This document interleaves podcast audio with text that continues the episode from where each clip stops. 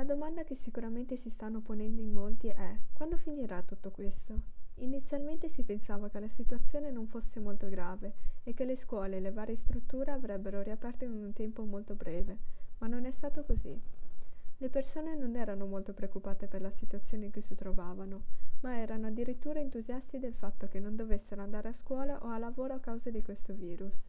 Infatti, un atteggiamento molto comune tra gli uomini è proprio non accorgersi dei propri errori fino a quando non se ne vedono le conseguenze. Ci sono ancora persone che non si rendono conto della serietà della situazione attuale e continuano a comportarsi normalmente, mettendo a rischio l'intero paese. È importante seguire le direttive dell'istituzione per vivere meglio e non pensare di essere gli unici in difficoltà. Credo che la paura sia un fattore importante per questa situazione, perché fa in modo che le persone iniziano ad agire per proteggersi dalle minacce.